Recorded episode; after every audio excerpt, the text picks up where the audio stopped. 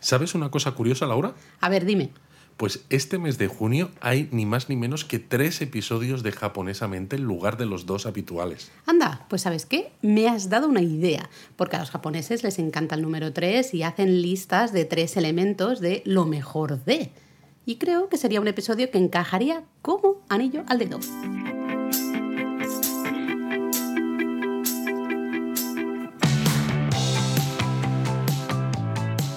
Bienvenidos a Japonesamente. Un podcast sobre cultura japonesa de Lexus, producido por Japonismo.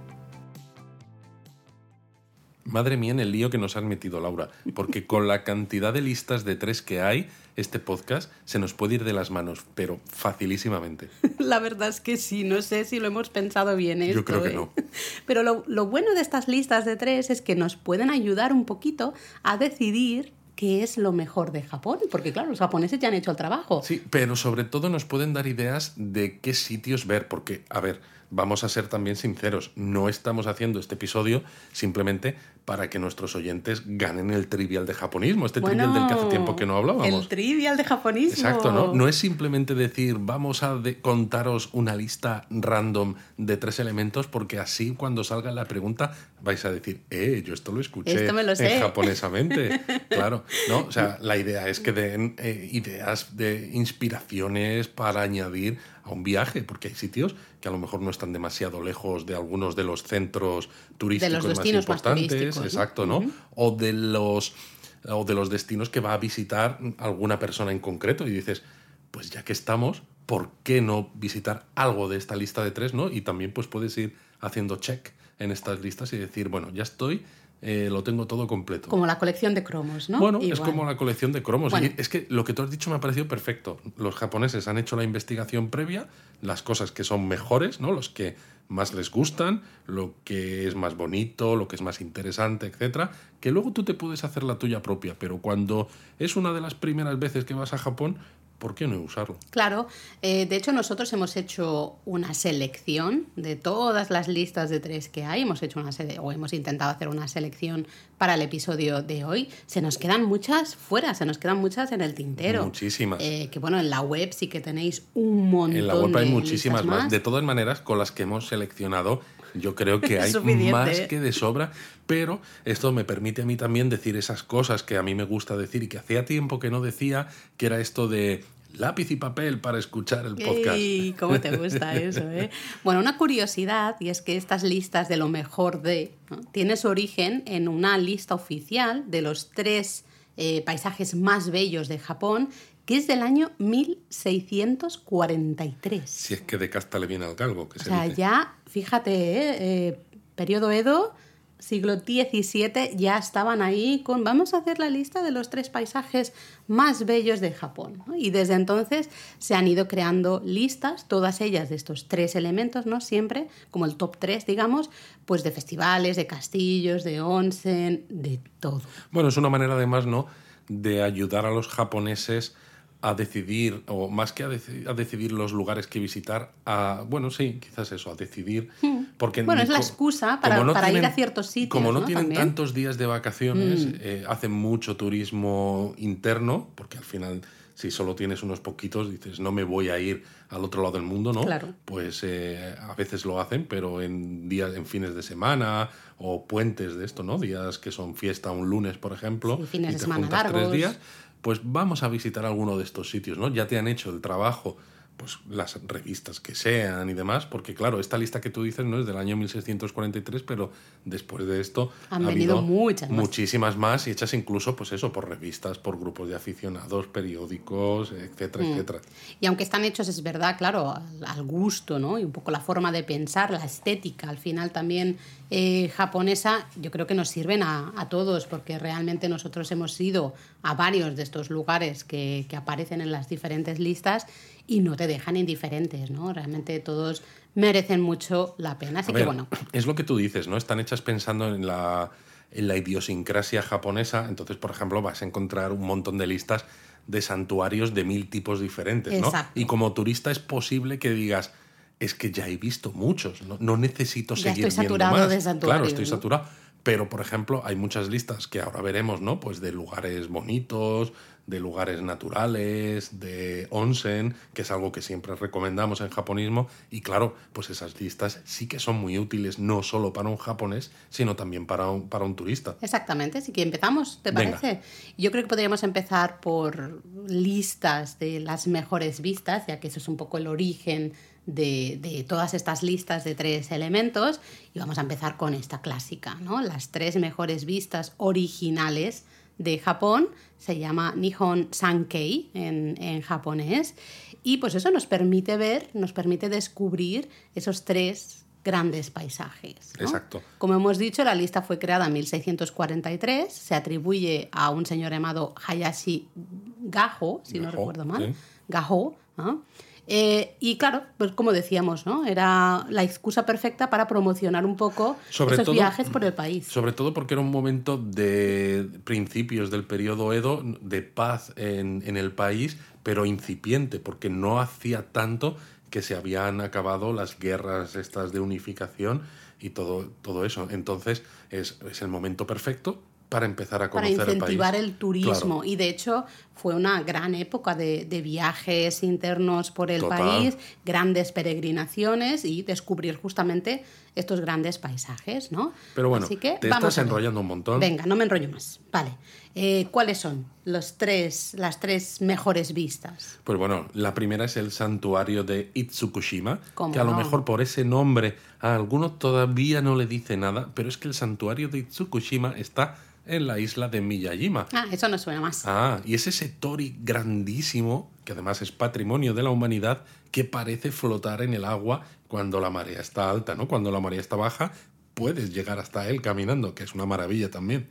Esta es una de las tres vistas, la más popular entre los turistas, así que bueno, nos permite mm, introducir de alguna manera las, los siguientes dos lugares que son menos turísticos y que creo que merecen muchísimo bonitos. la pena, ¿no? Es una curiosidad de todas maneras que en el momento en el que estamos grabando este podcast, el Tori de Miyajima, ¿no? Como a veces se lo Me has conoce. pillado ahí, ¿eh? Sí, eh, todavía siguen obras. El Tori de Miyajima ha estado en obras. Es una de esas preguntas que nos cae en cada directo de los viernes, en el Discord, en todas partes. La idea es que sigan obras hasta finales de 2022. Ese es el plan original. Veremos qué sucede al final, cuando haya información oficial. Pero sigamos. ¿eh? Por un lado tenemos el santuario de Tsukushima. Otra de las tres mejores vistas es Matsushima y todas sus islas e islotes cubiertos de pinos. ¿eh? Matsushima está a las afueras de Sendai, en la prefectura de Miyagi, la zona de Tohoku. Tohoku, eso es, al Eh, norte de Tokio. Y es, un, es eso, es un conjunto de pequeñas islas e islotes que todas ellas están cubiertos de pinos japoneses, ¿no? Exacto, Además, el crucerito que se puede hacer Sí. por la bahía es muy bonito, pero luego el paseo por la propia Matsushima, que hay un montón también de Como al- al santuarios borde en, del mar, en ¿no? promontorios Justo. justo, Mm. dando al mar, o incluso también eh, templos eh, entre las rocas, ¿no? Un poquito más hacia el interior. Eso es es. todo muy, muy bonito. Súper bonito. Eh, no está tan lejos, es relativamente fácil Sí, porque llegar. a Sendai se llega además en tren En bala y de Sendai a Matsushima Era es un tren local, rato. pero es poco rato. Sí, con lo cual os animamos a apuntarlo con ese boli, ¿no? lápiz y papel que dice siempre Luis. Lápiz y papel, apuntarlo. porque luego, una vez que taches, digo yo que habrá que borrar, porque es que si no la libreta se, se hace gigante. No, la libreta la guardamos, la guardamos para recordar todo lo que hemos ido aprendiendo y viendo y haciendo gracias a estos podcasts de japonismo. Muy bien, Laura, que te lías. ¿Cuál es el tercer sitio de las mejores vistas originales de Japón? Un sitio muy curioso porque está al norte de la prefectura de Kioto, que di- dices, ostras, es un lugar muy Kioto, turístico. ¿no? Pero no va ni, ni el tato. Exacto. No va ni el tato y es Amanohashidate. Y Es, que no pilla, no pilla a mano. De verdad, ¿por qué me haces esto, Luis? No, no, no me lo Te lo hago esperaba. además así en directo para que no tengas manera de, No me lo de- esperaba. de salirte del chiste. Amanohashidate es un lugar precioso porque básicamente su atractivo principal o la vista principal es una lengua de arena que está cubierta de pinos Que conecta, los dos extremos de la bahía. Exacto, de la bahía de Miyazu, ¿eh? de hecho. Y lo chulo es que te puedes alquilar una bicicleta y recorrer esa lengua de arena, ver todos los pinos, está hay como playitas, ¿no? Digamos, como calas de alguna Sí. manera. Y luego también hay un montón de santuarios y de sitios chulos en ambos, Ambos extremos. lados. Mm. Y hay como miradores, ¿no? Sí. Eh, uno de ellos, por ejemplo, se sube ¿no? pues con un Funicular. creo que es un funicular y esto. Y hay lugares específicos desde donde ver esa lengua de arena, porque se dice además que la vista es diferente desde uno y otro lado. Desde uno de los lados lo que ves es el kanji, el ideograma de uno, y desde el otro lado lo que ves es un dragón volador. Supuestamente. Y también supuestamente la manera de verlo, porque claro, Amano Hashidate, ¿no? Es la idea de que el cielo y la tierra se confunden al final, pues por eso si vais a Amano Hashidate, vosotros también tendréis que hacerlo, pero veréis a todos los japoneses mirar el paisaje doblándose y, y viendo la... em, O sea, como metiendo la cabeza entre las piernas. entre las piernas para verlo, para verlo al revés. Al revés, exactamente. Y claro, nosotros tenemos alguna foto de gente haciendo eso y nosotros luego lo hicimos también. Claro, no sé si alguna gente, nos, algún japonés nos haría foto a nosotros haciendo el ridículo de esta manera, pero es lo que hay que hacer. Eh, así que ya veis, esta es la lista top. ¿eh? Esta de- es la original, es la que originó absolutamente toda esta locura de listas de tres. Pero claro, estamos hablando no de esta como esta subsección de mejores vistas así en general. Y hay una lista de mejores vistas originales que la acabamos de hacer. Pues en 1915 una editorial japonesa hizo una votación en todo el país para determinar una nueva lista sobre tres mejores vistas de Japón y la llamaron en lugar de Nihon Sankei, ¿no? Las tres mejores vistas, la Nihon Shin Sankei, las nuevas tres mejores vistas.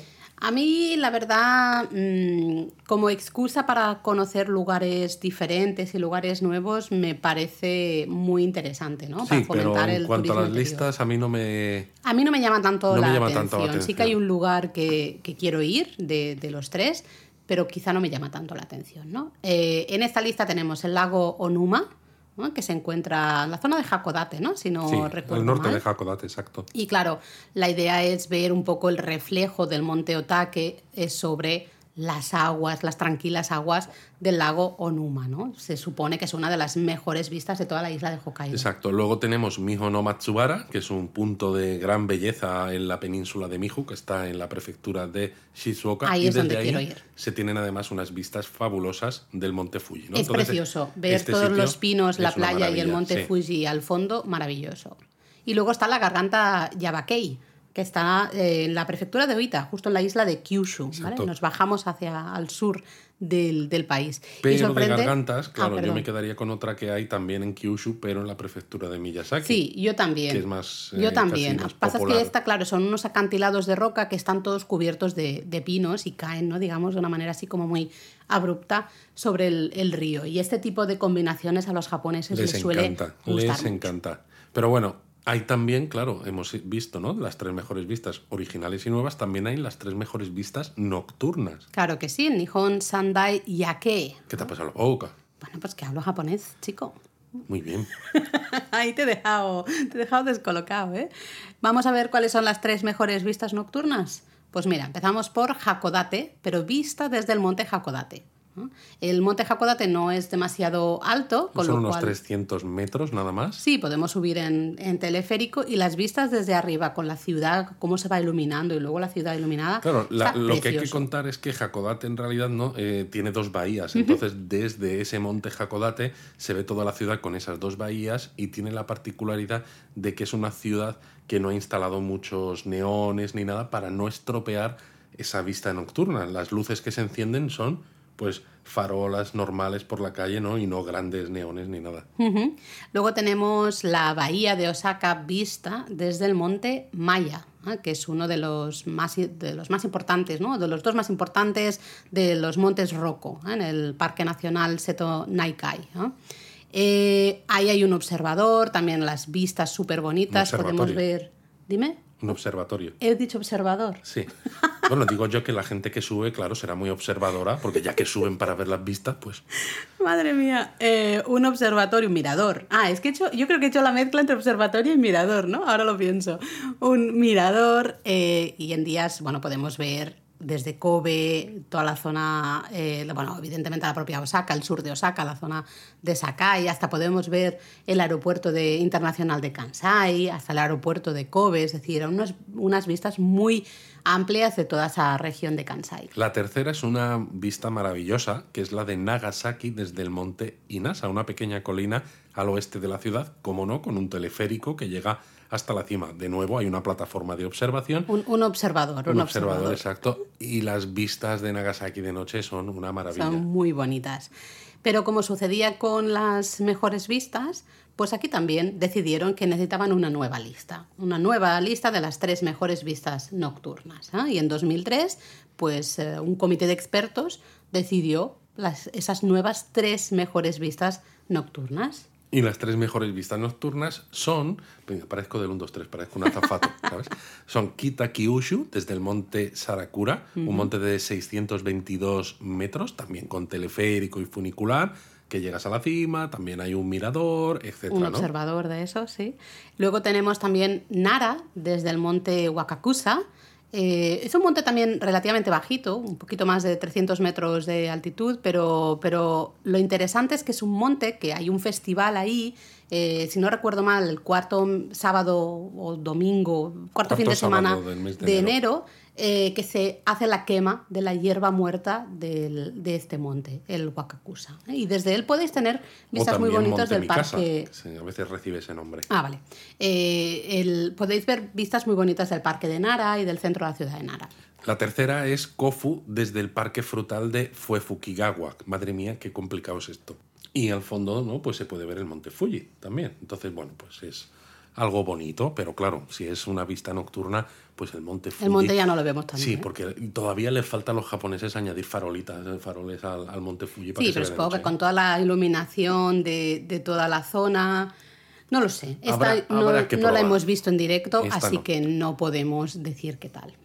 Bueno, avanzamos, dejamos las vistas y nos vamos a los mejores jardines, que sé que os gusta mucho siempre visitar jardines, los jardines tradicionales japoneses. Y bueno, tenemos una, una lista de los tres mejores jardines, que más o menos se supone que es de 1899, Bueno, más o menos. No se sabe cuándo se creó. Lo que pasa que en 1899 es cuando hay al menos El registro registros escrito, ¿no? escritos de esta lista, ¿no? La Nihon Sanmeien. Entonces puede ser que fuera incluso anterior, pero al menos de 1899 seguro. Bueno, el, uno de los tres mejores jardines es Kenrokuen, en la ciudad de Kanazawa. Eh, ¿Hemos hecho es- episodio de Kanazawa o todavía no lo hemos hecho? Es claro, no Creo lo que recuerdo. sí hemos hecho episodio de Kanazawa, madre mía. Ya tengo un lío. Y solo Eh, llevamos dos temporadas, ¿no? Bueno, es eh, uno de los atractivos principales de la ciudad de Kanazawa, junto, está justo al lado del, del castillo y es un lugar precioso para pasear, tomarte un té verde y disfrutar un poco del ambiente. Además eso, como Kanazawa es una ciudad con bastante punto turístico, pues sirve fácilmente para hacer el check en estas listas. Otro de los eh, mejores jardines es el jardín Korakuen en Okayama.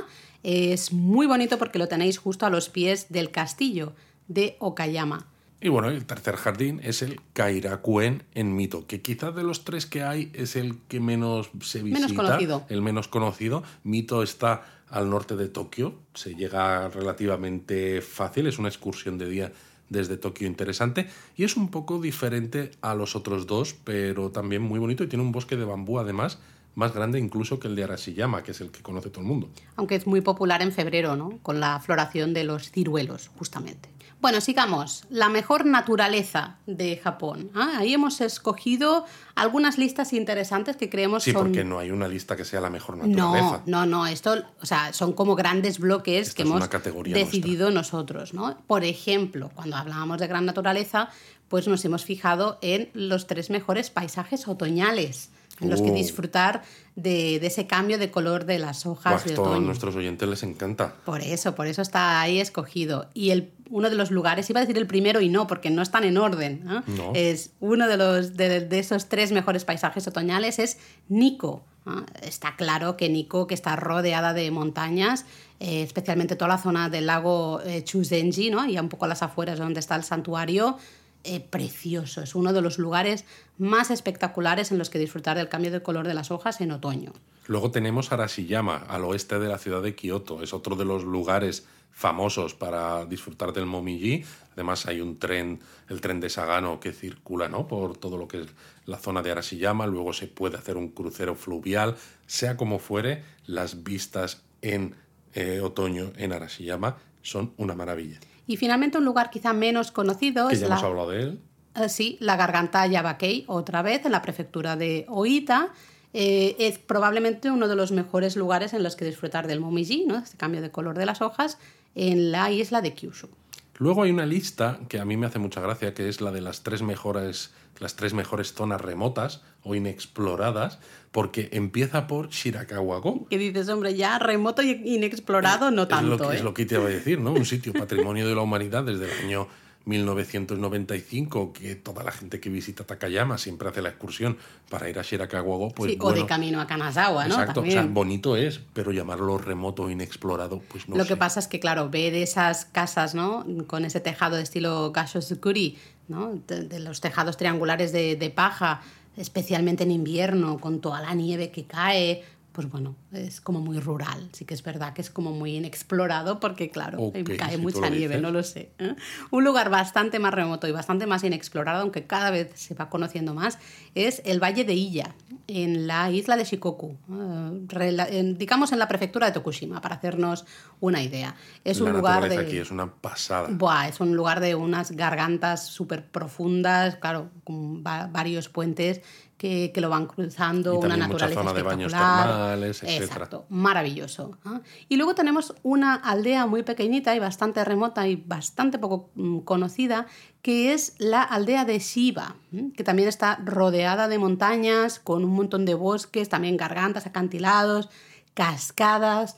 Es Esto el lugar está en ideal. la prefectura de Miyazaki en Kyushu, que no lo has dicho. Ah, perdón, perdón, no lo he dicho. Eh, claro, lugar ideal para olvidarse del mundo, ¿eh? Totalmente. Y bueno, hemos hablado antes de sitios otoñales, pero sabemos que también os gustan los cerezos. Entonces hay tres grandes árboles de cerezo en Japón. Sí, esto sí que es eh, pregunta de trivial y si hacéis la colección de los tres mejores sitios, este es nivel top. ¿no? Nivel porque top. ir a ver estos tres cerezos. Claro, porque no son poco- zonas de cerezos No, bonitas, un sino son cerezo, un, un cerezo, exacto, un árbol, un árbol porque es famoso por ciertas cosas, entonces hay que ir a ver ese árbol en concreto. Uno de ellos está en la prefectura de Fukushima, se llama Miharu Takizakura, básicamente es el cerezo en cascada de Miharu y tiene unos 12 metros de alto, 18 metros de, de alto. Y bueno, mil años. Claro, mil años es de antigüedad que- y cuando florece tremendo. con esas, con esas eh, florecitas, ¿no? De, de ese rosa pálido, ese rosa suave, pues a mucha gente le recuerda como las gotas de agua de una cascada, de ahí el nombre tan poético. Oh, qué bonito. De todas maneras, si pensamos que mil años son mucho, en el parque Ususumi, en la prefectura de Gifu, está el Ususumi Sakura, que se cree que tiene más de 1500 años de antigüedad. Aquí ya hay siempre la, co- la competición de ver quién tiene el cerezo más antiguo, ¿no? De hecho, dicen que fue plantado por el emperador Keitai en el siglo VI, que es que dices, madre mía, qué locurón. Pues veo esto y subo, subo ¿Subes la apuesta. Sí, Luis, porque en la prefectura de Yamanashi se encuentra un eh, cerezo que se llama Jindai Sakura, eh, que tiene supuestamente unos 2.000 años de antigüedad. Y claro, lo convierte en el cerezo más antiguo, no solo de Japón, sino posiblemente de todo el mundo. Es que, claro, 2.000 años, madre mía. ¿eh? Y hablando de cerezos, pues también tenemos las tres mejores vistas nocturnas de cerezos. Ya sabéis que a los japoneses les encanta disfrutar del yosakura, eh, disfrutar de las flores de cerezo por la noche, ¿no? las flores iluminadas. Así que también tenemos una lista. Uno de los lugares es el parque de las ruinas del castillo de Takada, en la ciudad de Yoetsu, en la zona de Niigata. Eh, es uno de, las, uno de los mejores lugares para disfrutar de los cerezos en flor en la región y además pues hacen un festival en el que los iluminan por la noche y podemos disfrutar de ellos por la noche. De todas maneras, si no queréis iros tan lejos, aunque a la zona de Yoetsu Niigata se puede llegar con relativa facilidad, tenéis el parque de Ueno como parte de Ah, estas tres mejores vistas nocturnas de cerezos. El parque de Ueno es muy popular cuando florecen los cerezos durante el día, evidentemente, pero por la noche se ilumina también y entonces hay que disfrutarlo en ese momento. Claro, está todo lleno de farolillos, aunque también está muy lleno de gente. También sigue muy lleno de gente. Y otro lugar destacado es el parque de Hirosaki, el parque del castillo de Hirosaki, en la prefectura de Aomori, al norte de la isla principal. Hay unos 2.600 cerezos de diferentes tipos y claro, cuando florecen estos a finales de abril, comienzos de mayo, pues está todo maravilloso. De hecho, nosotros nos quedamos con las ganas de verlo en, en abril de 2020, ¿no? que teníamos Sí, ahí previsto el los viaje. billetes ya. Mm. Bueno, dejamos cerezos y nos vamos a- en este paseo por la mejor naturaleza a echar un vistazo a la lista de las tres montañas sagradas. Que es otra cosa que les gusta mucho a los japoneses. Sí, sí, sí. ¿no? Eh, al final mm, es como tres montañas famosas, ¿no? Eh, Sanreizan sería el nombre de, de la lista en japonés, pero la idea es eso, ¿no? Que son montañas especiales, sagradas. Sí, San Rei San, las tres sagradas, o a veces San Mei San, que Ah, son perdón, las tres sí, me he equivocado. San Mei San son las tres famosas y San Rei San, exacto, rey de, de peregrinación, ¿eh? Totalmente, totalmente. Em, bueno, hay que empezar sí o sí por el Monte Fuji, evidentemente. No podría ser de otra manera. Eh, uno de los símbolos de, de Japón, con esa forma cónica casi perfecta. Mira, ¿no? aquí podemos contar una curiosidad, porque muchas veces, sobre todo cuando yo era más pequeño, a veces en medios de comunicación, ¿no? O en, no sé, en lugares, yo leía escrito Fu- Fujiyama. Al Fujiyama, sí, claro. Fujiyama. Y se puede contar, ¿no? Que realmente ese ideograma, ¿no? El de montaña, eh, normalmente, hay algunas ocasiones en las que no, pero normalmente se lee San. Exacto. Entonces es el Fujisan. Exacto, de hecho, veréis que la gran mayoría de montañas en Japón eh, van a tener ese san al final, ¿no? Bueno, como el nombre de la categoría, ¿no? Hemos dicho el San Rei Es- San. sí. Ese San es el de montaña. de montaña. Entonces tenemos el monte Fuji por un lado, luego tenemos el monte Haku, o más conocido justamente como Hakusan, que se encuentra en la zona de entre las prefecturas de Gifu y Ishikawa. Yo recuerdo que estaba Por la zona bastante de Kaga cerca- Onsen. Exacto, de Kaga Onsen, ¿no? Entonces más o menos cerca, entre comillas, también de Kanazawa. ¿Eh? Em, Súper bonito, se ve Mucho, desde, mucho, mucho. además ya desde la zona de Kaga Onsen lo ves como telón de fondo, ¿no? Un poco eh, de- desde, todas, desde todos los pueblos estos balneario, precioso. Luego tendríamos el tercero, el monte Tate o Tateyama, que aquí curiosamente. Aquí se llama. Aquí se lee como llama. Y No es sé, será los que no les gustaba lo de Tatesan. Tatesan, ¿no? Y es uno de los picos más altos de las montañas de Hida, en la prefectura de Toyama, Mm. que también es eso, es otro lugar fabuloso y tienes cerca la garganta de Kurobe, la ruta alpina Tateyama Kurobe. Ah, es decir, cierto. es un lugar de, de belleza natural espectacular, pero sobre todo además de mucha espiritualidad y religiosidad, ¿no? Porque en todos estos te encuentras santuarios, Hay ¿no? En lo alto, hay peregrinaciones. Eso es. efectivamente. Bueno, dejamos naturaleza, bueno, más o menos, pero nos vamos un poco a fijar en onsen, que también Sí, es otra vamos de las a hacer cosas listas de mejores onsen. sí, que más nos gustan, ¿no? Y empezamos por los tres eh, mejores resorts de aguas termales. Esto es en palabras de los propios japoneses. Exacto, pueblos onsen, ¿no? Eso que es. tengan un montón de hoteles, que tengan un montón de, bueno, de posibilidades de, De- disfrutar de esos onsen, ¿no? Eh, el primero sería, bueno, la lista está compuesta por Atami, eh, ya sabéis, a las afueras de, de Tokio, bueno, bastante a las afueras ya, sí, pero en Izu, pero vamos, se llega fácil. con facilidad. Exacto, es uno de, las, de los pueblos balneario más clásicos, de hecho se sabe que ya se usaba como lugar, ¿no? Se disfrutaba de las aguas termales en el siglo VIII. Eh, Tremendísimo. sí, sí, así que si buscáis un poco un destino de onsen y playa cerca de Tokio, pues es una Exacto. muy buena opción. Otro sitio también conocido eh, de esta lista es Beppu, que está en Kyushu. En Beppu, todos los días, Laura, emanan más de 130.000 toneladas de aguas termales, que es el mayor volumen de todo Japón y el segundo mayor volumen del mundo. De hecho, en Beppu es bastante común ver esas, los, las humaredas, ¿no? Esas, eh, ¿cómo se dice esto? Columnas de humo de las aguas termales, ¿no? Brutal.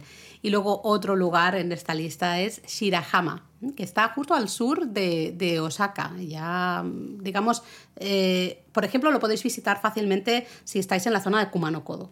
Exacto. Ahí podéis ir. Y además, Shirahama... También el- tiene playa. es lo que iba a decir. De hecho, el nombre es la playa blanca, ¿no? Y es que tiene una preciosa playa de arena blanca eh, y además puedes disfrutar del onsen. Así que a mí me parece un planazo. fantástico. Pero bueno, hemos dicho los tres mayores resorts, pero ahora hay tres onsen más famosos. Claro, como en plan de fuentes, ¿no? De aguas Exacto. termales un poco más famosas. Eh, una de ellas es Arima Onsen, que está justamente eh, cerca de la ciudad de Kobe, en Kobe, ¿m? muy cerquita de Osaka, al final, en toda esta zona de, de Kansai. Tiene diferentes tipos de aguas termales, mil años de antigüedad. Bueno, es una zona, la verdad es que muy, muy sí, popular. cuando nos preguntáis por buenos baños termales en la zona de Kioto, Osaka, pues casi siempre es Nos- recomendable decir, oye, a- vete a a Arima, que está cerca de estas dos ciudades y tiene unas aguas termales maravillosas.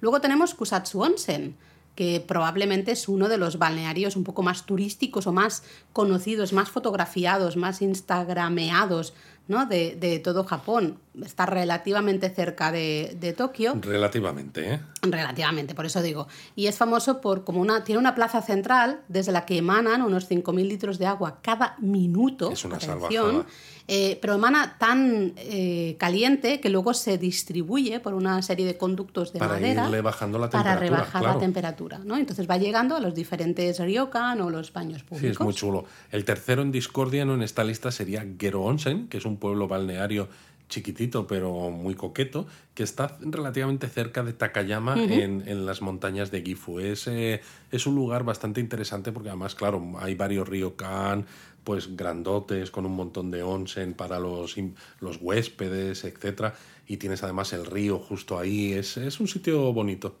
Como curiosidad, existe una lista parecida que se llama Los tres onsen más famosos de Fuso, eh, que hace referencia al nombre que Matsuo Basho puso así poéticamente a Japón.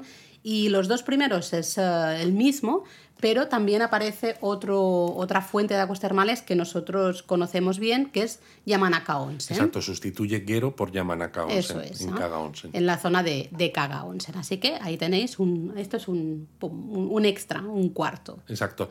Otra lista de tres de onsen sería interesante, es la de los tres onsen más antiguos. Bueno, Porque aquí hay lío, ¿eh? De todas aquí maneras. hay lío, sí, de todas maneras. Tenemos Arima, una de ellas que ya lo hemos mencionado antes, tenemos Shirahama, que También. la hemos mencionado, pero el tercero en discordia sería Dogo Onsen, que está en Matsuyama, en la isla de Shikoku, que se dice que es uno de los onsen más antiguos del país. A veces se dice, ellos lo dicen, que son los más antiguos. Sí, aunque no, no son los únicos que lo dicen. Aquí todo el mundo busca leyendas y busca historias para, para decirlo. Lo interesante de Dogo Onsen es ese, eh, la casa de baños principal, Dogo Onsen Honkan, que a muchos ¿no? Nos parece que es la inspiración perfecta para el diseño de la casa de baños de esa película El viaje de Chihiro. Exacto, Spirited Away. Eso es, preciosa. Si no la habéis visto, muy Pero recomendable. vamos, yo creo que con esto hay una lista de lugares de onsen. Unas cuantas ideas para onsen, ¿eh? interesantes para Sí. disfrutar en Japón. Y como a la gente que nos lee y nuestros oyentes a veces también les gusta mucho la espiritualidad, yo creo que podemos hablar, ¿no? De mm, bueno, de recopilar algunas listas interesantes que tengan que ver, pues eso, con budismo, con sintoísmo, con eh, la adoración de la naturaleza, esta espiritualidad, no sé. Sí, pues mira, empezamos justamente, ya que la naturaleza es muy importante para la, espiritualidad japonesa, pues podemos echar un vistazo a la lista de los tres lugares sagrados. Uno de ellos es el monte Koya, Koya-san, es el centro neurálgico del budismo Shingon, ¿no? Y, y justamente, bueno, sí es un sitio bastante popular, mucha gente, como está al sur de Osaka, está rela- es relativamente con fácil de llegar. facilidad, exacto. Eh, y mucha gente disfruta ahí de, bueno, de alojarse en un templo budista y ver un poco los rezos por la mañana, disfrutar Disfruta de esa eso. comida. No, bueno, ahí ya no puedes utilizar el disfrutar. O sea, esa comida Probar. solo vegetariana a base de tofu, tofu y más tofu y verduras. no, hombre, y verduritas ricas. Exacto. No, hombre, sí, que estaba buena, ¿eh? Nosotros lo hemos probado y está buena. Pero bueno, es, es curioso, ¿no? Pues aparte de Koyasan, luego tenemos el monte Hiei o Hiei-san, que está, ahí tenemos una excursión planificada también desde abril ¿Desde hace dos de años? dos- 2020. Es, es un monte que se encuentra al noreste de Kioto y bueno, tiene una historia ¿no? impresionante para toda la región. Queremos ver ahí el templo en Ryakuji, ¿no? que, que es también de una importancia O sea, no solamente es muy bonito, además Bueno, porque es se muy expande por, espiritual. toda la, por todo el monte, ¿no? Tiene mm, varios recorridos muy interesantes. Pero es que además, ¿no? Es bonito, espiritual y además es histórico. Claro. Porque Oda Nobunaga en 1571 arrasó el templo para luchar contra esos monjes que había allí que estaban adquiriendo mucho poder, ¿no? En esos momentos de guerras, de intento de unificación de Japón y Eso demás, ¿no? es, claro, Con lo veía como una gusta- amenaza, ¿no? Exacto, la historia, ¿no? Y la historia samurái en concreto, pues puede ser un triplemente interesante Mm. el Monte Hiei. Y otro lugar que tenemos pendiente y que tenemos en las listas de hace muchísimo tiempo y que nos morimos de ganas de conocer es el monte Osore o Osore-san, eh, que aquí se encuentra, está justo al norte de la prefectura de Aomori, al norte de la isla principal de, de Japón, ¿no? Sí, está frente a Hokkaido realmente. Exacto. Y según un poco la mitología japonesa, es una de las puertas de entrada al inframundo. Wow, qué Eh, interesante. entonces, esto. ahí, por lo que sabemos, ¿no? Hay unas, unas personas que trabajan como mediums, por decirlo de alguna manera, ¿no? Y que convocan a las almas de los fallecidos y le envían nuestros mensajes. Y nos permite entender un poco más cómo se vive, cómo se entiende la religión, la espiritualidad en O sea, pero Japón, son bastante gente no, diferente. no muy alta, ¿no? Porque son mediums. Si Bueno. fueran más altos serían altuns. No voy a decir nada. Bueno, seguimos con nuestras listas, ¿no? Pues en temas de espiritualidad, pues claro, el budismo es una de esas religiones importantes, entonces hay una lista de los tres grandes budas. Venga, esa nos interesa, porque a todos, todos, todos nos queremos gusta ver un gran hacer la Buda. colección de fotos de los grandes Budas. Bueno, el primero, eh, bastante conocido, es el Gran Buda de Kamakura. ¿Sabéis? Kamakura, las afueras, una excursión típica desde, desde Tokio y tenemos ahí el Gran Buda de unos 13,35 metros de alto y 93 toneladas de peso. Mm, Curiosidad que podéis entrar dentro, ¿no? Podéis entrar Exacto. dentro para ver la estructura, para ver el Gran Buda por dentro. Otro es el Gran Buda de Nara, que este también es muy conocido. Es una estatua de bronce de 15 metros de alto y 500 toneladas de peso que está dentro del Salón Daibutsu-den del Templo Todai, que es el edificio de madera más grande del mundo. Y luego uno que quizá es menos conocido es el gran Buda de Takaoka. Eh, y decimos que es menos conocido porque, claro, es un Buda bastante moderno. Se completó en 1933, después, eso sí, de como 30 años de trabajo, y mide unos eh, casi 16 metros de alto y pesa 65 toneladas. Vaya tela. Luego hay otra lista de los tres grandes santuarios imperiales. Ya sabéis, ¿no? Hicimos el episodio de budismo, eh, sintoísmo. Santuario implica sintoísmo. Sintoísmo. Ujú. Entonces, bueno, pues esos los tres mayores santuarios para, para el sintoísmo, ¿no? Por decirlo de una manera así como muy resumida. Para el sintoísmo que eh, relacionados con la casa imperial. Con la casa imperial. De hecho, veremos el, el blasón de crisantemo ¿no? en, Exacto, en que es lo muchos que identifica lugares. a la casa imperial. Eh, uno de ellos es el santuario de Ise, probablemente el más sagrado para el sintoísmo. Se encuentra en la ciudad de Ise, ¿no? la prefectura de, de Mie, más o menos cerca de Nagoya, para hacernos una idea.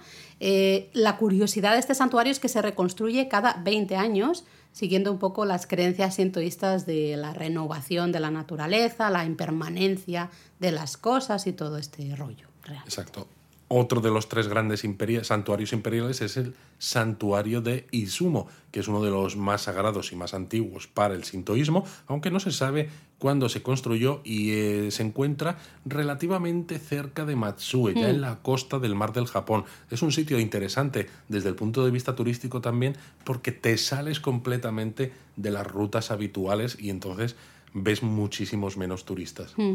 Lo curioso es que se dice que en octubre todos los dioses del sintoísmo se reúnen en este santuario. Entonces, en el resto del país, eh, No octubre es el, sí, es el mes sin dioses, porque todos están eh, justamente en el santuario Izumo. ¿no? Exacto. Como curiosidad. Y el tercero sería el santuario Atsuta, que está eh, un poco a las afueras de Nagoya, que es el tercero de estos santuarios más sagrados, que se construyó, dicen, eh, durante el reinado del emperador Keiko, o sea, en el año 70, y- a partir del año 71 de nuestra era, que dices, tela. Y lo curioso es que se supone que alberga la espada Kusanagi no Tsurugi, que es una, una de estas tres eh, regalías imperiales que se utilizan cuando cambia de emperador y se entroniza un nuevo emperador, cosa que ocurrió hace relativamente bueno, poco. nosotros creemos que en estas ca- las cajas están vacías. Sí, ¿eh? porque Realmente. nadie abre las cajas. Lo que hacen en estas entronizaciones ¿no? es que se muestran una serie de cajas y dices, en esta caja Está está, el espejo, espada, en aquí esta caja está la espejo". espada, aquí está tal.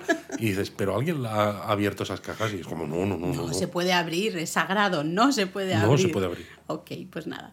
Bueno, sigamos. Lugares también muy interesantes relacionados con la espiritualidad, pero interesantes también de cara al turismo, pues las tres mayores puertas Tori. Esas puertas tradicionales de los santuarios sintoístas que eh, marcan un poco ¿no? el, el paso del mundo mundano, digamos, y del mundo sagrado.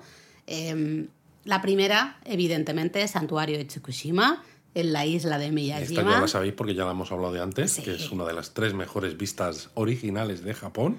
Luego tenemos la puerta del santuario Keji, bastante desconocida en la ciudad de Tsuruga, prefectura de Fukui. ¿no? Em, Pero le va a llegar el Shinkansen dentro de no mucho. Así que a lo mejor se pone un poco más Ah, en el mapa, ¿no? sabe, Vamos a sabe. ver.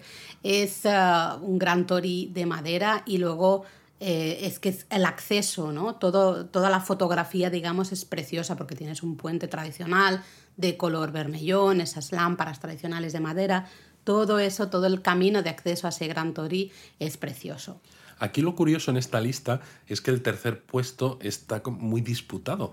Porque para Me encanta algunos, eso. sí, no, es- no- no saben decidir, ¿no? No, no Dicen, ¿qué- decidido y cuál- me cuál extraña muchísimo? ¿no? Para algunos es el santuario Kasuga Taisha, eh, que está en En Nara. Nara. y que tiene un montón de lámparas de piedra en el camino hacia el santuario y luego dentro del propio santuario un montón más de lámparas de, de cobre. eh, brutal. Pero otros dicen que es el santuario Omiwa y dices, bueno, pues no sé cuál es cuál. Bueno, porque el del santuario Miwa es el segundo tori más alto, supuestamente, de Japón, ¿no? Creo que tiene 32 metros.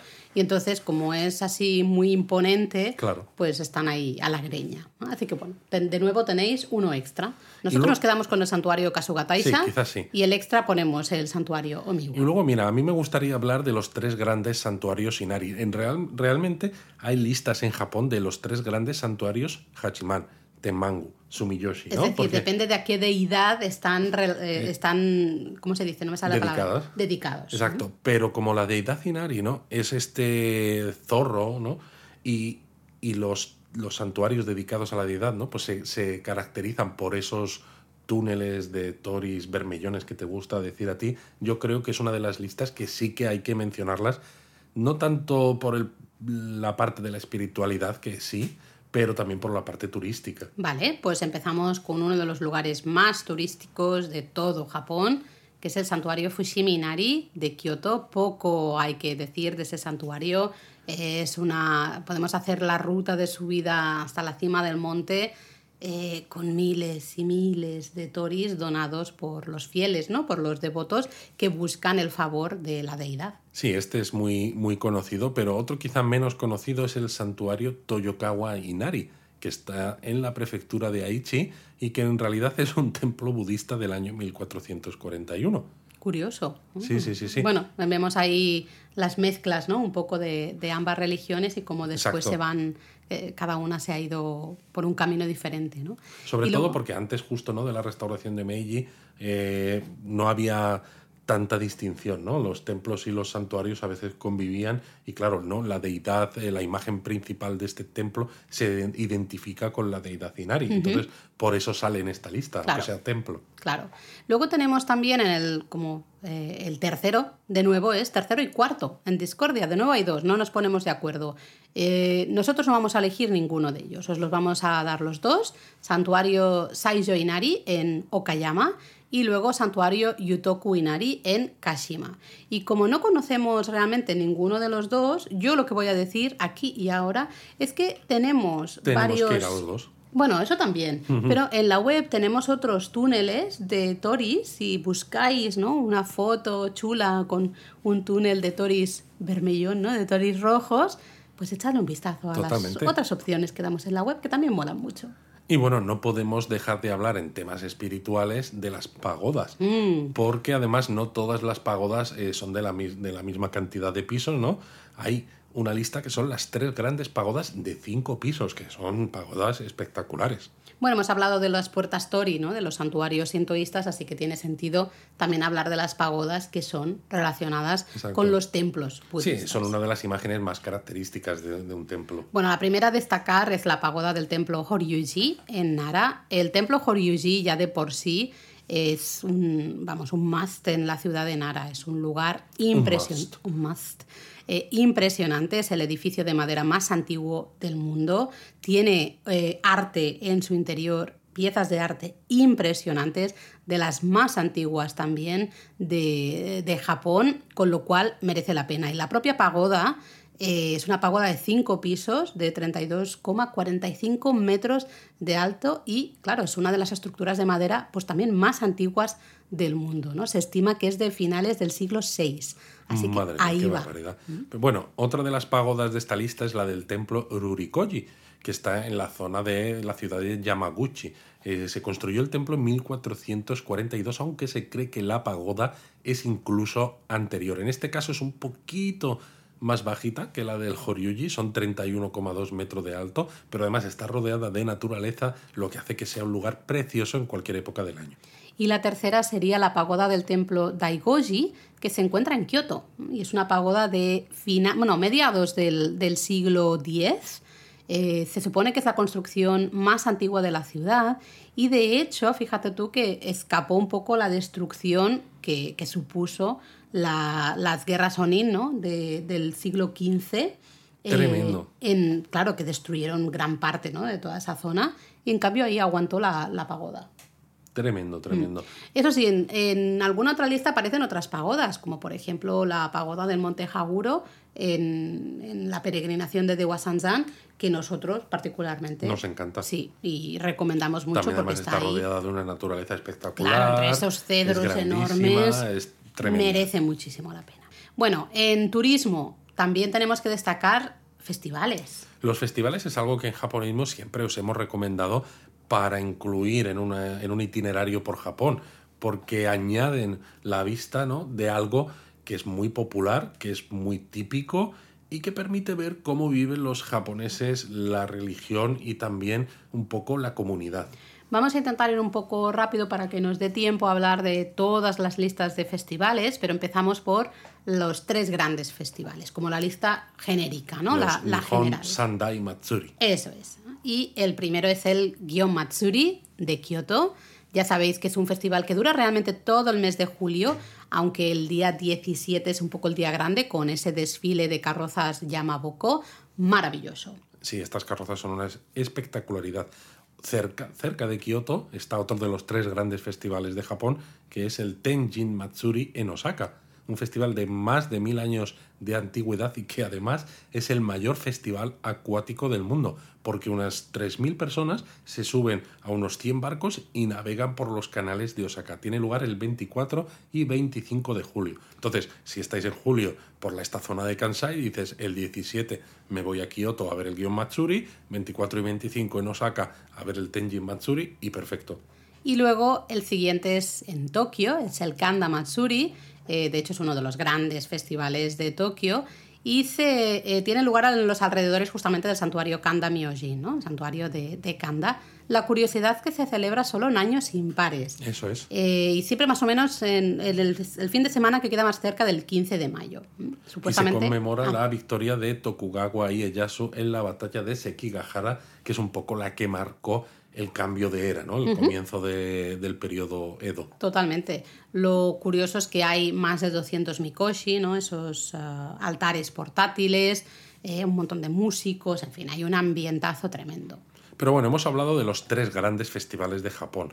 Luego hay una lista que habla de los tres grandes festivales de Tokio, específicamente de Tokio. Los podemos mencionar Sí, solo de Sí, pasada. porque el primero además es el mismo que hemos mencionado antes, el Kanda Matsuri, pero luego tenemos el Sanno Matsuri. El Sanno Matsuri del santuario Hie, en la zona de Akasaka. Y luego tenemos el Fukagawa Matsuri, ¿no? que es el, el festival del santuario Tomioka Hachimangu.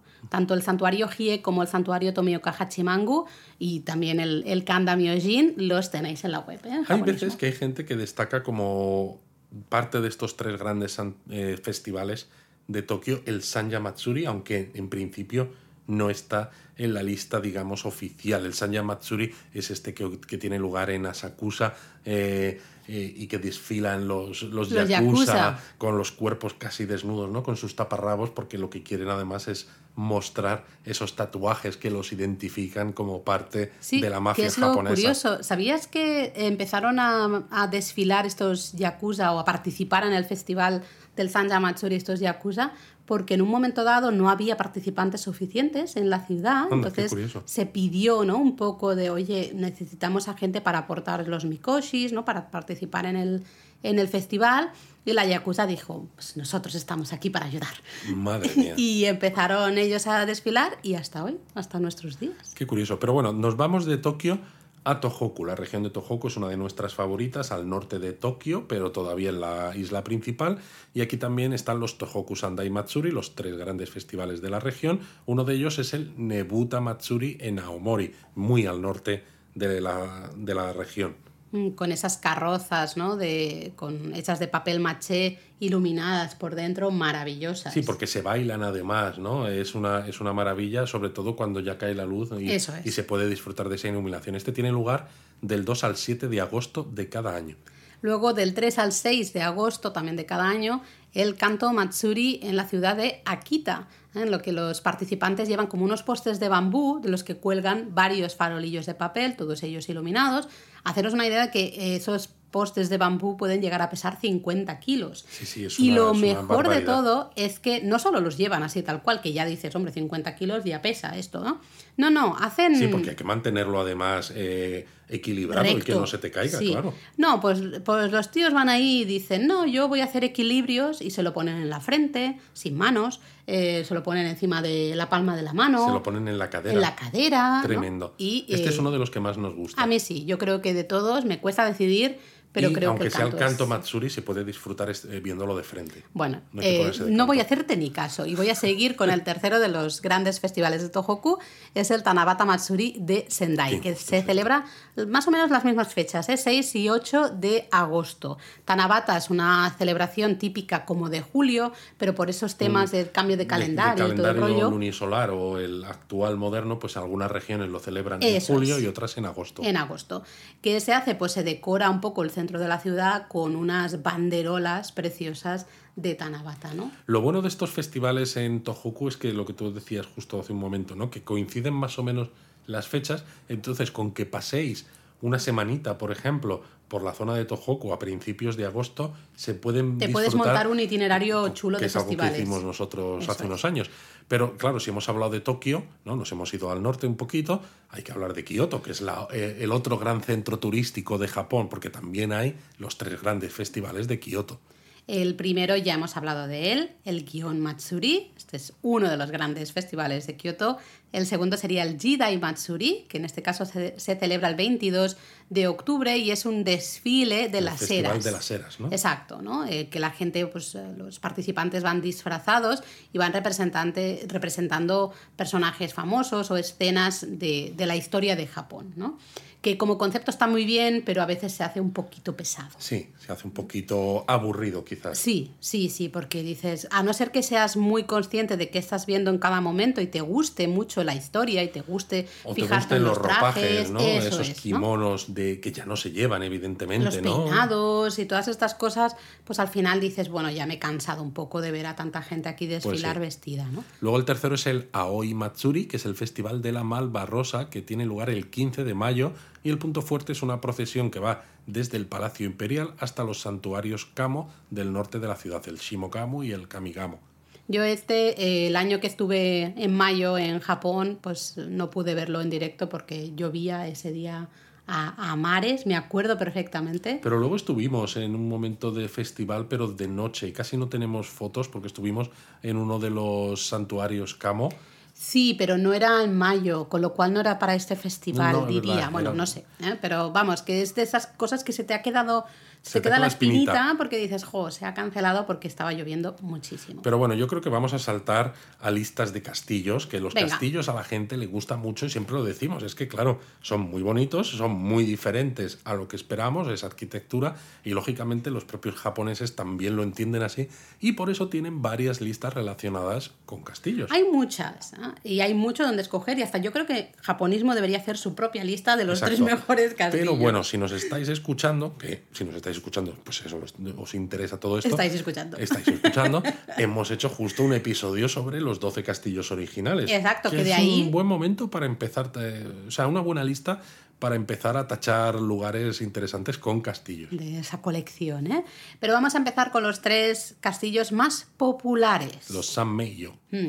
Es una lista realmente no oficial como tal, ¿no? Pero claro, dices, ¿qué significa oficial? Porque ya me dirás tú, hay algunas que las hacen asociaciones, organizaciones sin ánimo de lucro, lo que sea. Por eso, al final, si se populariza la lista, ya está.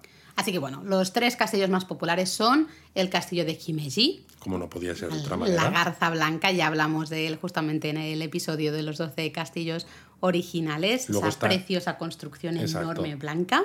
cerca de Kioto y Osaka, con lo cual se llega fácilmente, estación de Shinkansen. El segundo sería el castillo de Matsumoto, El cuervo, el, cuervo negro. que está cerca de Nagano, eh, también se llega fácilmente desde Tokio en este caso, y también hablamos de él en el episodio de Castillos Originales. Y uno del que no hablamos es el castillo, es el tercero, el castillo de Kumamoto. Claro, porque este no es original ya. No es original porque, bueno, eh, ah, no recuerdo que si también fue, sufrió algún incendio, porque Bueno. sé que aguantó en la Segunda Guerra Mundial, eso sí, diría que lo recuerdo.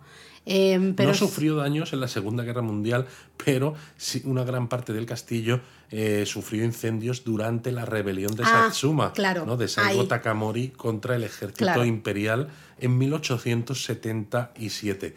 Luego, además, los terremotos que hubo en el año 2016, 2016. quedó bastante dañado, entonces hay ahora zonas que se pueden visitar, otras que no, y en cualquier caso, aunque sea una reconstrucción, es un castillo inmenso, ¿eh? Y muy, muy bonito. Mira que nosotros visitamos la zona justo en 2016, unos poquitos meses Sí, creo que después fueron de un los par de meses dos después meses sí, de- después del terremoto. de los terremotos y no en ese momento sí que no se podía acceder en- a ningún sitio. Solo se del podía ver desde el exterior. Exacto, y ya me, ya me dejó, wow, dije, este castillo es precioso, realmente es precioso, y me alegro que la ciudad pues esté haciendo todo para, para Bueno, ponerlo... al final es el, el lugar turístico más popular Sí, de la ciudad y que siempre se ha utilizado un poco para atraer turismo a Kumamoto. ¿no? Mm. El castillo ha sido el reclamo típico, entonces la propia ciudad se siente... Bueno, Muy orgullosa, Se ¿no? siente muy orgullosa y también Y preocupada, porque claro. sin el castillo, a ver qué pasa con el turismo. Claro. Eh, bueno, decíamos que hay muchas más listas de castillos, ¿no? Que si los tres mejores en llanura, los tres mejores en un alto de la montaña, no sé qué. Hay un montón, Hay un pero de todas ellas... Pero hay una interesante. Sí, yo creo que los tres castillos con mejores vistas nocturnas... Exacto, igual que decíamos de los cerezos, ¿no? Mm. ¿no? Que hay lugares donde se disfrutan de los cerezos por la noche, con los castillos también pasa lo mismo. Sí, porque al final de noche hay ciertos lugares que adquieren un encanto especial, ¿no?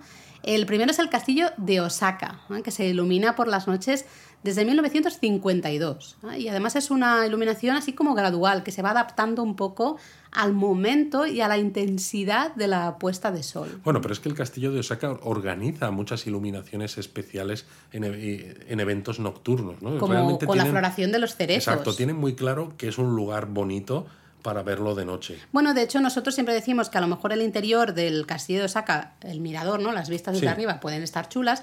El interior, dices, bueno, me da un Es un poquito más castillo igual. reconstruido, ¿no? Con su, bueno, pues eso, eh, hormigón, con su ascensor en el interior, que a veces a la gente le deja un poco frío porque esperan otra cosa cuando hablas de un castillo japonés. Pero las vistas del parque del parque castillo. es muy bonito. Súper bonito. Y lo que es el castillo es una reconstrucción, pero es muy bonito también visto desde Totalmente. fuera, ¿no? Así que encima iluminado, pues oye, doble puntuación. Otro castillo de esta lista es el castillo de Kochi, que este además sí Ah. que es uno de los originales y que lleva varios años organizando eventos nocturnos con juegos de iluminaciones que varían pues según las necesidades de cada evento, ¿no? O incluso adaptándose a campañas de concienciación del ayuntamiento, de lo que sea. Bueno, nosotros vimos el, el juego ¿no? de iluminaciones que hacían por la floración de los cerezos. Exacto. Sí, sí.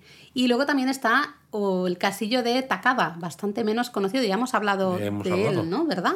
Eh, me suena. En la ciudad de Yoetsu, prefectura Exacto. de Niigata. Sí que hemos ¿no? hablado, sí. Que también tiene una iluminación muy potente, muy chula y especialmente cuando florecen los cerezos. ¿no? Colocan 3.000 farolillos de papel, en fin, una brutalidad, súper bonito. Tremendo. Pero bueno, luego hay otras listas, ¿no? Que ya no nos permiten eh, quizás hacer como clasificaciones así en general, ¿no? Entonces, pues bueno, pues hay algunas que pueden ser interesantes y que nos gustaría contaros. Por ejemplo, ¿Cómo vamos de tiempo, Luis? pues vamos una horita. O sea, Bueno, yo creo podemos hacer un par de ellas más. Sí, no, o más o menos rapidito, pero mencionamos los lugares, ¿no? Sí, porque hay una de ellas que yo creo que puede ser interesante, que es la de los tres mayores distritos de sake. Mm. Y lo digo porque el sake al final es una bebida que aunque cada vez está llegando más a Occidente, para muchas personas se asocia a esa bebida tradicional japonesa. Entonces Claro. te apetece probarla, sobre todo en los lugares eh, los mejores lugares donde se produce el sake. Y claro, pues en, ese, en este caso hay una lista y tenemos, por ejemplo, el distrito de sake de Nada, que está a las afueras nada, de Kobe. entonces no hay nada. No hay nada. No hay nada. Sabía que me ibas a hacer esta, esta broma, porque esta broma es bastante más mala que la sí, que hago sí, yo. ¿eh? más mala. Venga, sigue, sigue. El segundo es Fushimi, que es el distrito de sake eh, al sur del santuario Fushimi Inari. Con y lo luego- cual está relativamente cerquita, ¿no? Bueno. Se puede hacer, por ejemplo, en excursión de día, si vais por la mañana al santuario Fushimi Inari para intentar no pillar tantísima gente, luego coméis por allí y visitáis eh, el distrito del sake de Fushimi, porque todos estos, claro, hay muchas bodegas que se pueden visitar, hacer degustaciones, etc. Exacto. Y luego el tercero sería el distrito de sake de Saijo, en la ciudad de Hiroshima. Es bastante más pequeñito que los otros, tiene unas ocho bodegas más o menos de sake, pero, pero oye, se pueden visitar también, coqueto. tienda, degustación, con lo cual se, se puede disfrutar muchísimo también. ¿Mm? Luego, pues existe una lista, por ejemplo, que puede ser interesante de los tres mejores barrios chinos. Ay, sí, claro. Sobre todo porque la arquitectura es muy diferente, ¿no? Esas Mm. puertas que marcan la entrada al barrio chino, pues son de claramente inspiración china. Y la comida. Es que eso es lo que iba a decir ahora. Luego, claro, todos esos puestos callejeros con comida, sobre Yum, todo yum. estos eh, butamán, ¿no? Yum, yum. Oh, qué rico que están, ¿no? O los kakuniman, por Claro, ejemplo, todo, con la todo, panceta así marinada dentro del bollo al vapor. Bueno, qué cosa más rica, por Dios. Apuntad los tres mejores barrios chinos. Pues tenemos el barrio chino de Yokohama. Este es muy famoso. en el que viven Bueno, claro, unos la 4.000 residentes chinos y hay unos 250 establecimientos. ¿no? Y además, si queréis comer comida china de verdad, aquí se puede. Luego tenemos el barrio chino de Nagasaki. ¿ah? Que claro, Nagasaki ya sabéis, eh, era un poco el único lugar en el que holandeses y chinos pues podían manejar un poquito durante ese periodo de, de cierre absoluto. ¿Qué significa? El- Podían manejar un poquito. Podían... eh, eh, Que no nos me- escucha gente de, de Ay, muchas partes del mundo que Es que estaban no. conduciendo coches. No, Laura. no, eh, podían, es que no me Comerciar. salía. Comerciar, eso es, me salía a hacer turismo y digo, no, en esa época hacer turismo pobretes no podrían. No, parece, parece como, Como ahora. Exacto.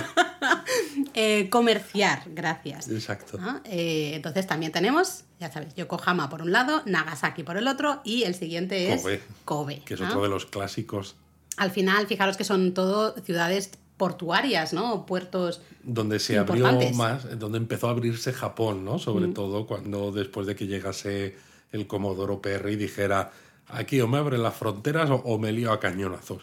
El de, el de Kobe es de los grandes, ¿eh? También, así que bueno, ya sabéis. De hecho, eh, en el de Kobe, en 2003, estuve yo comiendo en un restaurante chino. Comí comida china de verdad. Fue una Mm. Comida experiencia, verdad, una experiencia interesante. Yokohama, Nagasaki y Kobe. Súper recomendado. ¿m? Y ya que hablamos de barrios chinos, pues también nos podríamos ir a otros como eh, lugares de zonas comerciales, de entretenimiento. Por, por aquello de seguir paseando, seguir disfrutando, Bueno. de no ver una cosa en concreto, no ver una puerta tori, no ver una pagoda, no ver un templo, no Claro, ver- sino de sino zonas interesantes donde le puedes hacer fotos absolutamente todo, Ahí vamos. porque todo es interesante. Claro, entonces empezamos por Kabukicho, el barrio rojo. Sí, de bueno, es una Tokio. zona, o sea, no es que no lo estamos diciendo nosotros porque sí, ¿eh? forma parte de la lista. de la supuesta lista, pero yo igualmente lo digo, mola pasear por Kabukicho, está lleno de bares y restaurantes de todo tipo, hay un montón de locales de karaoke. Sí, lo que pasa es que aquí ir haciendo fotos así eh, Mm, Puede, hay que tener cuidado porque hay negocios para adultos. en fin, Exactamente, en ¿no? Hay muchos bares de estos de host y de hostes, hay muchos love hotels también, esos hoteles del amor. Eh, Están montón los de- sitios del delivery health. este, Sí, ¿no? sí, un montón Este de eufemismo. negocios de estos de, bueno, una reputación así, así, ¿no? Así que bueno, pero mola eh, pasear por Kabukicho, Sí, está en un extremo de Shinjuku, con lo cual súper fácil llegar. Luego tenemos las calles eh, techadas, la Shotengai, ¿no? De, de Kioto. Eh, por un lado tenemos Teramachi y por otro lado tenemos Shinkyogoku. Las unimos las dos ¿no? porque realmente pasear por ahí, fantástico. Bueno, en un día de lluvia, maravilloso, ¿no? Pero encima es que están llenas que no te cae agua. Claro, pero están llenas de bares, restaurantes, un montón de tiendas de souvenirs, de tiendas de cerámica, de recuerdos, de lo que sea, ¿no? Pues bueno, Muy pues una, una calle de este estilo también llena de tiendas de todo tipo, karaokes, videojuegos, pachinko y demás, es Sennichimae, Ah, en Osaka. en Osaka, que es uno por de esos lugares clásicos por los que hay que pasear sí, sí, o o sí. sí, de- definitivamente. Pero Y bueno, oye, Laura. Ah, yo me he quedado, es que yo estaba, perdona, no sé si querías decir otra cosa, pero yo, claro, estábamos ahí pensando en los barrios chinos, empezaba a hablar de Es comida. que justo te iba a decir eso, porque el que si el. Kakuniman, que si el Butaman, el no sé qué, yo digo, yo quiero que hablar de alguna lista de cosas de comida. Vamos a hablar de Wagyu, que también hemos hecho justamente. hemos hecho episodio. Episodio de Madre la, mía. la carnecita rica, eh, esa carne con Lo bueno de que hayamos hecho de episodio es que ahora no tenemos que explicar por qué el wagyu está tan rico, Pues yo- que yo ya estoy representa, salivando de todas que maneras, representa la infiltración de grasa y demás. Escuchad el episodio de wagyu y buey de Kobe, Bueno. o carne de Kobe. Decimos cuáles son las tres mejores carnes de Wagyu oficialmente en la lista, ¿eh? el top 3 del mejor Wagyu. Vaya. Evidentemente, la carne de Kobe, es esa gran conocida en todo el mundo, pues el Wagyu de Kobe eh, es- tiene que formar parte de esta lista, sí o sí. Claramente. Luego viene la carne de Matsuzaka, Que está en la prefectura de Mie. donde esa es una eh, raza negra, ¿verdad? Sí. Vale. Es que no, me acuerdo que lo comentaste en el episodio del, de Kobe y Wagyu, pero no, no estaba 100% segura. Y luego, mm, ya está, ya tenemos problema. Porque ni ellos saben decidirse y hay dos carnes también un poco ahí luchando por el tercer puesto, que sería Yonezawa por un lado y Omi por el otro. Exacto, Yonezawa está en la prefectura de Yamagata, con lo cual si hacéis alguna excursión hacia el Yamadera, por ejemplo, ejemplo. o hacia alguno de los festivales como el Hanagasa en agosto en la zona de Yamagata, pues podéis aprovechar para probarla.